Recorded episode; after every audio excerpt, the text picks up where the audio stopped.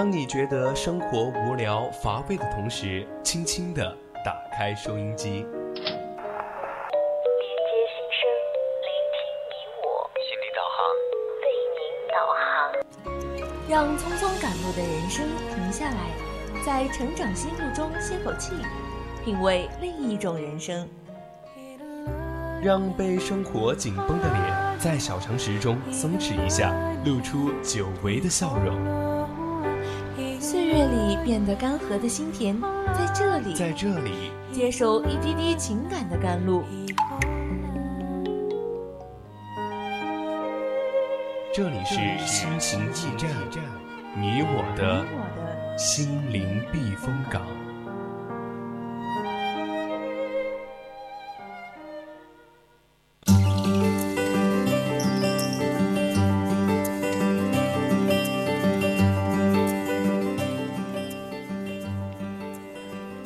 回来，这里依然是我们的心情驿站，我是主播康康。Hello，大家好，我是主播阿来。上半段呢，我们分享了一篇文章《成年人的脆弱理所应当》。嗯，对。那下半段我们就来一起来聊一下这个奔丧被拒、直击灵魂的责任感这个话题。嗯，那么现在呢，还是先介绍一下我们的互动方式吧。首先呢，就是我们的听友四群二七五幺三幺二九八。或者可以关注我们的微博 @VOC 广播电台，微信搜索“青春调频”。当然，想听直播的小伙伴呢，也可以在荔枝直接搜索 VOC 广播电台收听我们的节目。对，那还可以拨打我们的热线电话零八三幺三五三零九六幺，或者拨打我们的热线电话是零八三幺三五三五三幺幺幺四，嗯，与主播进行连线。那么接下来我们就正式的开始我们下半段的主题吧。哎，其实说到我们今天的主题哈，我们也知道，在我们上学的时候，可能难免会需要一些嗯学业上的问题来请一些假，上学的时间冲突啊，或者说嗯阿来你也知道哈，因为我们现在在大学呢，可能跟高中不太一样，不会像我们高中一样每天除了学习还是学习，所以说我们还会除了一些嗯除了学习以外的事情呢，那么平时你会怎么样去处理这样一些问题？嗯，像康康问的这个问题吧，嗯，其实我觉得在生活当中还是有很多时候我们会碰到像这样请假情况的，因为在大学里面，就比如说像我吧，平时事情就属于比较多的那种。如果说平时嗯跟我的话学习时间冲突，我可能就会选择去在那个不那么重要的时间去请个假。就是反正我只要是调节好这个时间，或者是以后再把这个缺失的课程补上来，就是没有问题的。嗯，对，其实我觉得这样还是蛮好的。本来就是在大学里面嘛，我们都是大学生了，而且都是成年人，大家都开始为自己的未来奋斗，或者说在准备自己以后的人生规划。可能不是全部都是一心在学习课本的知识，对，也需要我们去挤出一些自己的时间去做一些实践方面的事情，对吧？嗯，但是这些呢，也是需要老师的支持的。嗯，就像前面说的，感觉我们的大学跟高中真的是很大的不一样。嗯嗯，说到这里哈，康康，你有没有发现，其实现在的师生关系也是大家比较关注的一个点？嗯，对。嗯，又特别是像在大学生里面，我们大家都是成年人了，然后就会对自己有一些嗯一个或者那个的想法。虽然说可能我们大家都会遵守这样一个秩序吧，但是可能难免还是会有一些冲突在里面。就像我们最近的一个微博热点“回家奔丧被拒绝”的这个问题。哦，就是这个。最近有一个四川大学的一个声乐系的学生，他因为家人去世了，所以他去向老师请一个假。但是没有想到的是，他却被老师拒绝了。哎，不是我们中国常常有句老话，就是“死者为大”嘛。对。但是好像这个老师也并没有在意这个问题哈，而且他还说了一句我觉得特别过分的话，他说：“嗯，你可以回去，但是说，嗯，你耽因为耽误了我的课，但是我还是要扣你的分。”那么对于这个事情，他说这样的话，阿雷，你觉得嗯怎么看待这个事情呢？嗯，其实我觉得就好像你刚刚前面说这句中国的老话说的很对，像死者为大，不管是什么事情呢，我觉得只要是在死者面前的话，都应该保持一个尊重的态度。这位老师这样做，虽然说表面上看上去，嗯，是一个身为一个老师要对自己的学生负责，对不对？负责，对，嗯，对。但是换一个角度来说，觉得这样的做法好像是不是有点太冷漠了一些呢？嗯嗯，毕竟家里面有。有亲人去世需要回家，这个嗯，这个理由应该是合情合理的。但这位老师还是缺少那个一点理解，还有换位思考啊。对，其实你刚刚说的我也很认同吧。人与人之间本来就是一个相互理解和换位思考，因为就嗯这样呢，我们那个生活圈才会能嗯。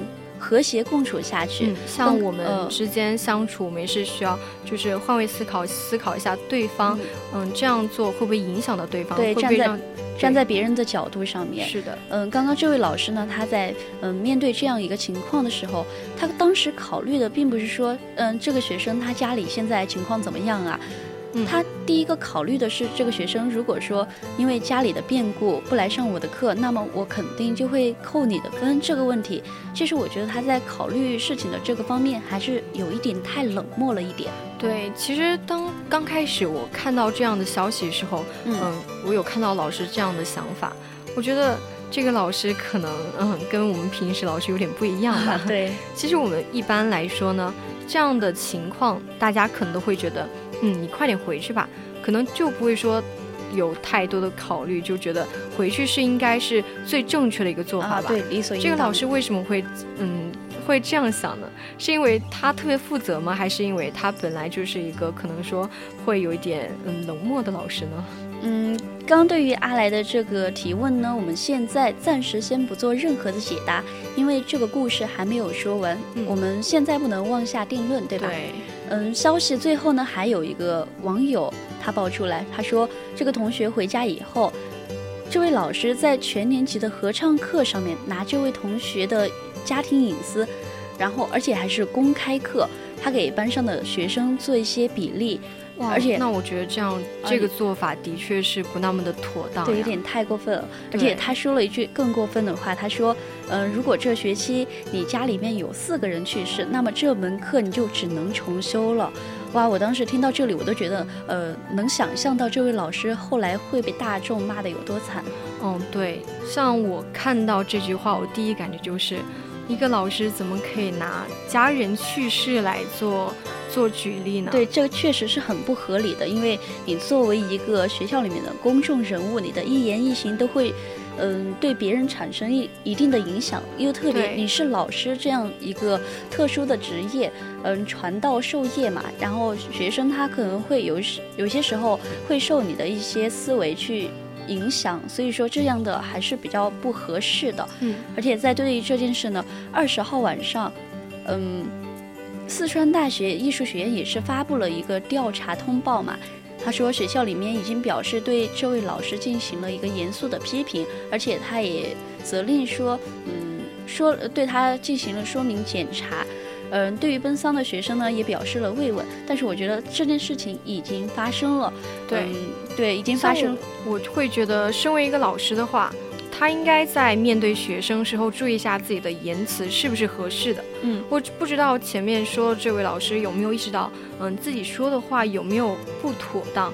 反正，在我们听来，可能是觉得，嗯，的确挺不合适的。对，身为一个老师，你在嗯处理这件事情之前呢，你该先考虑一下这件事的前因后果，或者说这件事是不是妥当，而且又是面对那么多人的情况下，你更应该注意一下自己一些言辞吧。嗯，然后，嗯，我觉得这件事情对这位同学精神上还是造成了一定的伤害。确实。我觉得学生因为家人去世去请个丧假，作为老师得嗯得知这个情况之后，理所应该给予的是一些同情还有安慰，对不对？嗯，像陶行知先生曾就有说过：“学高为师，身正为范。为师为范的人，自然是要懂得基本的一些人伦。”就很令人难以想象的是，这位老师竟然会在嗯课堂上去拿这位学生的隐私来做例子啊！对，更过分的就是说出了那句嗯，如果你这学期你家里面有四个人去世，我这门课的话，你只能重修了啊！其实面对这样的一句话呢，也有很多网友就表示他觉得还是听不下去了。也有网友他评论说哈。老师如此的吐血回复，让学生情何以堪？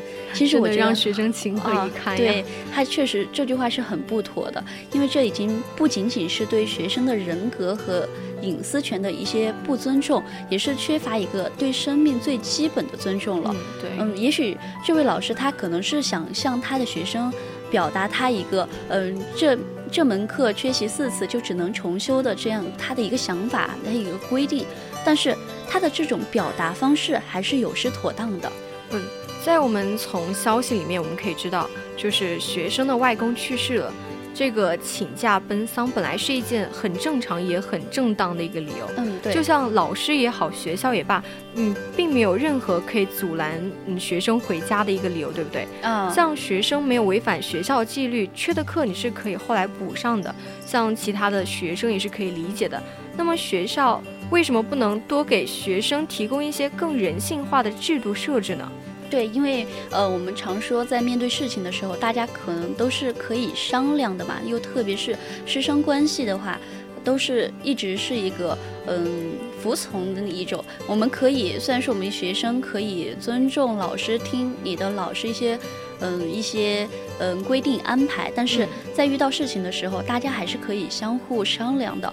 就就比如说，嗯，学校的一些制度，我觉得该遵守还是得遵守。毕竟有一句话叫“无规矩不成方圆”嘛。但是，即便是你要阐明你的那个缺四次课就必须重修的这个规定，嗯，但是你也犯不着非要用。一定要用那一句，呃，一学期家里面有四个人去世来做类比。的确，这样的类比的确是让人觉得有点过分啊。对，而且不不准丧假，我觉得就已经是很不妥的一种行为了。然后你还要拿学生家人去世去做一个例证，而且当着那么多人的面，这这个事情已经。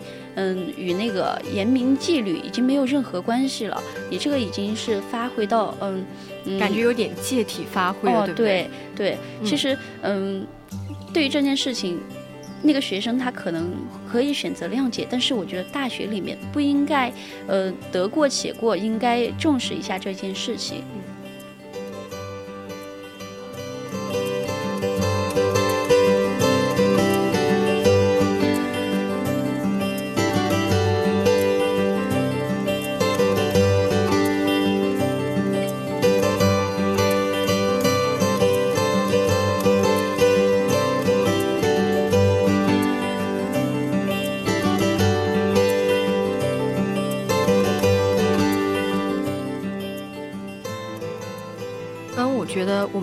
是在学校里面，当然是要遵守学校的规章制度的。嗯，但是在这个制度的刚性，还有我们个体的一个差异性之间呢，我们肯定是会存在一些小小的冲撞。那么，如何协调好二者之间的关系，就需要我们呃去思考一下，我们自己到底该怎么做才对。既然嗯。就是这样一个做法，既能做到张明律令，又能嗯考察到人家的一个情况。嗯，其实这个并不是一件特别困难的事情，就是需要学校方面多一些关心，再多一些情感的投注。其实事情就是可以处理的更加合情合理的。哎，刚刚阿来说的这段话，我突然又想起来，嗯，中国人民大学周濂老师他曾经写过的那一话，嗯，他说大学里面根本就是一个没有人情味儿的自助性社会，多数老师呢也对学生漠不关心。其实这些话虽然说有听起来有一些激愤哈，但是我觉得至少就一些趋势性的表象表象来看，我觉得还是值得我们去思考的这些问题。其实我觉得这句话可能说的有一点太于极端了啊，对。但是像学校老师，假如说能够认识到错误，并且主动的向学生道歉的话，嗯，这说明大学还是有着一个基本的是非判断，还有理性认知的。不过，尽管这件事情看上去已经完结呢，嗯，但是从网上依旧热烈的讨论当中可以看到，嗯，这个引发的思考还是没有停止。啊，其实就雇请假的这这些问题，其实我觉得是人之常情呀。但是最近也有一个同样的事例吧，就是一个高校的老师因为学生请假的问题，也被卷入了舆论的漩涡。是什么事情呢？就是一个青岛大学的一个学生在网上他曝光了一条就跟他老师的微信对话的截图嘛，也引起了一个网友的热议。他说：“嗯，这名学生他提出姥姥他姥姥患癌症了，然后病情加重，就希望请假回家去探望一下。但是，这位老师他也是说他理由不符合请假条件，然后而且说他将生死置之度外，投入学习。哦，听到这句话有点心寒。为什么老师会说出这样的话呢？”其实我觉得，一个一个人像我们中国最传统的一个，就是以孝当先。嗯，像家里老人病重的话，的确是作为学生，嗯，作为后辈的都会觉得。很伤心难过，就是也很心疼老人家。当时就觉得想要关心人家，但是老人却呃，但是老师却说出这样的话，的确是有点让人心寒啊。对，还是有一点不妥。而且那句话，嗯，他说，呃，学生学生请假看望看望姥姥，虽然说是一个嗯很正常的事情，你不批假也就算了，还说说那一句，嗯，这样。就希望他将生死置之度外，投入学业。我觉得这句话还是有点太过了。对，其实我们经常会说，嗯，教育无小节，教师无小节。嗯，对，这个教育本身就是由无数件小事构成的，哪一件对学生来说不是大事呢？而请假这件事来说，其实是关系到学生的课业。能否是否嗯可以保质保量的完成，也关系到学生的一个出勤的情况，甚至还有可能会关系到家长跟学校之间的关系，还有学生的一个诚信。所以说，我觉得请假这件事情上面，其实并不是一件小事。嗯，对，虽然请假上面会有一些嗯自己的一些想法，但是我觉得还是嗯应该相互理解，还是我们前面说的那个相互理解吧。对，就像这个学生请假看望病重的姥姥。这个老师他不批准假，他还问你能将生死置之度外的投入学业吗？我觉得这句话还是很过分的。然后他学生请假被拒，老师老师要求他将生死置之度外，让他投入学业。其实这件事情也当时也是在网上引发了热议，而且包括呃那个人民日报还有各大媒体他都转发。而且这一句，呃，你能将生死置之度外，投入学业，也是激起了千层浪，同时也将这个任课老师推到了风口浪尖。确实，这点，嗯，处理的方法上还是有一些问题的。对你像我听到，假如说我老师对我说这句话的话，我可能会很生气，还会很心寒。对，但是，嗯，其实也有人说。嗯，微博当中出现的那个教师，平时教学态度他是很认真，而且会严格要求，嗯，课堂的一个出勤率，还会经过沟通呢，就是他其实是已经批准了学生的这个请假的。嗯，所以通过这件事情呢，我们应该明白是在督促教师，嗯，严格教学管理的同时呢，我们也应该加强对学生的一个人文关怀。但是对于我来说哈，学习学生请假，老师批假。其实多少有一点像那个猫和老鼠的故事。为什么这么说呢？他形形色色的请假条，还有哭笑不得的老师，就让我们不得不去追问：如今的学生都是怎么样请假的？学生怎么请假，老师才会批准？其实对于老师来，嗯，来说吧，最重要的就是学生请假到底去干什么去了。如果说你去干了一些有意义的事情，或者说合情合理，其实都还好。但如果有一些学生他请假去做一些事情，没对他自己没有一些实质的意义，或者说嗯，对他本身或者家庭有一些伤害，也不合情理的话，大部分老师其实都很反感。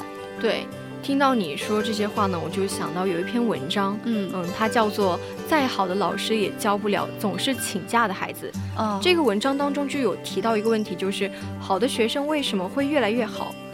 当时这个文中给出的一个思考就是说，因为他们有良好的一个学习习惯，基本上不缺课，就能完整的学到每一节课所教的内容，也可以清晰的看到自己的一个进步。久而久之呢，他也可以把学习变成他的一种习惯。哎，但是你有没有发现哈，有些孩子虽然说一开始就有很高的兴趣，而且他那个时候也很积极，但是他到后来的时候就慢慢的失去了一些兴趣，而而且他一旦没有那个。内在祛痘就会陷入一个状态下滑的一个恶性循环。可能在我们这个体制当中，呃，有一部分有一部分学生的确是存在这样一个问题吧。嗯，而在中小学教育里面呢，孩子对学习失去兴趣的最大一部分原因，就是因为他经常迟到或者说早退，而且有总有很多的请假理由。这些理由听起来可能都很正当，让这些老师无法拒绝。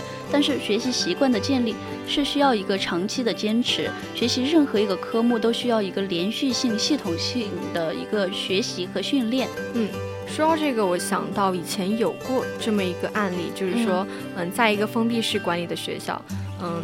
就那个学生，我也记不起他叫什么名字了，我们就叫他小红吧。嗯嗯，小红就是为了跟网友见面，他让网友假扮自己的父亲给老师打电话请假，说是家里面有老人病重了，所以就从老师那里骗取了出门证。然后他这个期间呢，其实是一直跟网友待在一起。哇，这个他就很不合理了。这个请假的话，就属于一种欺骗的一种性质了。对他这个安全状态都。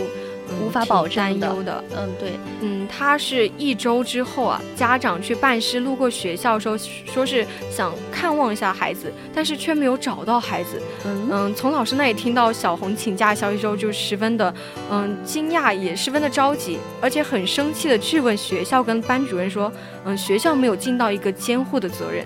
啊，那就得注意这个问题了，因为现在都已经是关乎到一个家庭和一个，呃，学校的两个方面的一些冲突矛盾，所以说我们平时还是得注意这些问题的。就刚我们说的那个请假啊，就学生请假这个事情，一开始，嗯，从那个初中班主任老师，他其实跟他聊过，他说现在对于请假呢，其实责任抓的是很紧的，因为现在初中生。有很多他不想上课，可能处于那个叛逆期吧。对，然后他自己会编制出一些各种各样的理由来请假，而且玩是吗？啊，对。而这些请，其实这些理由你听起来好像都是那么回事儿，好像也没有不能批的一些，嗯，没有不能批的一些理由吧。然后就觉得都把那个假条给铺了，但是呃给批了，但是后来发现他其实是出去玩了。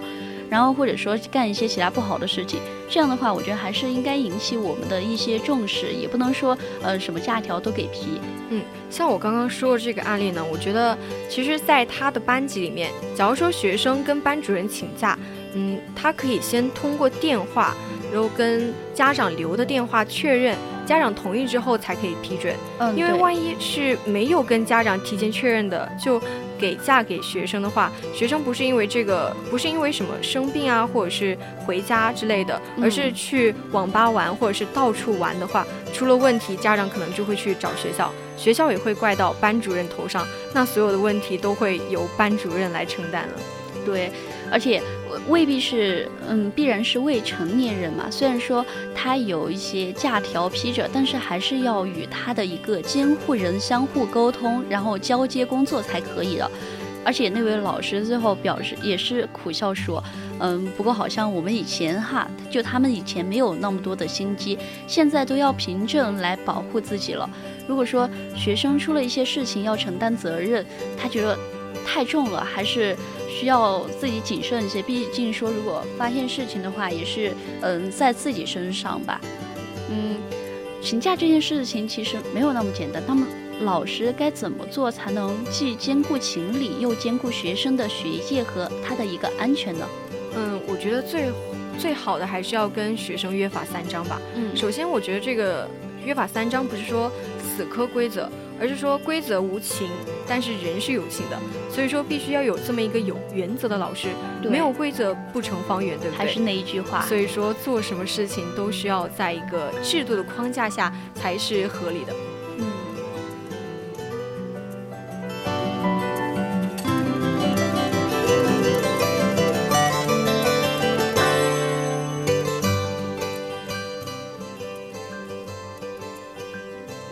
今天呢，我们心情驿站就到这里了。我是康康，拜拜。嗯，我是主播阿来，我们下期再见。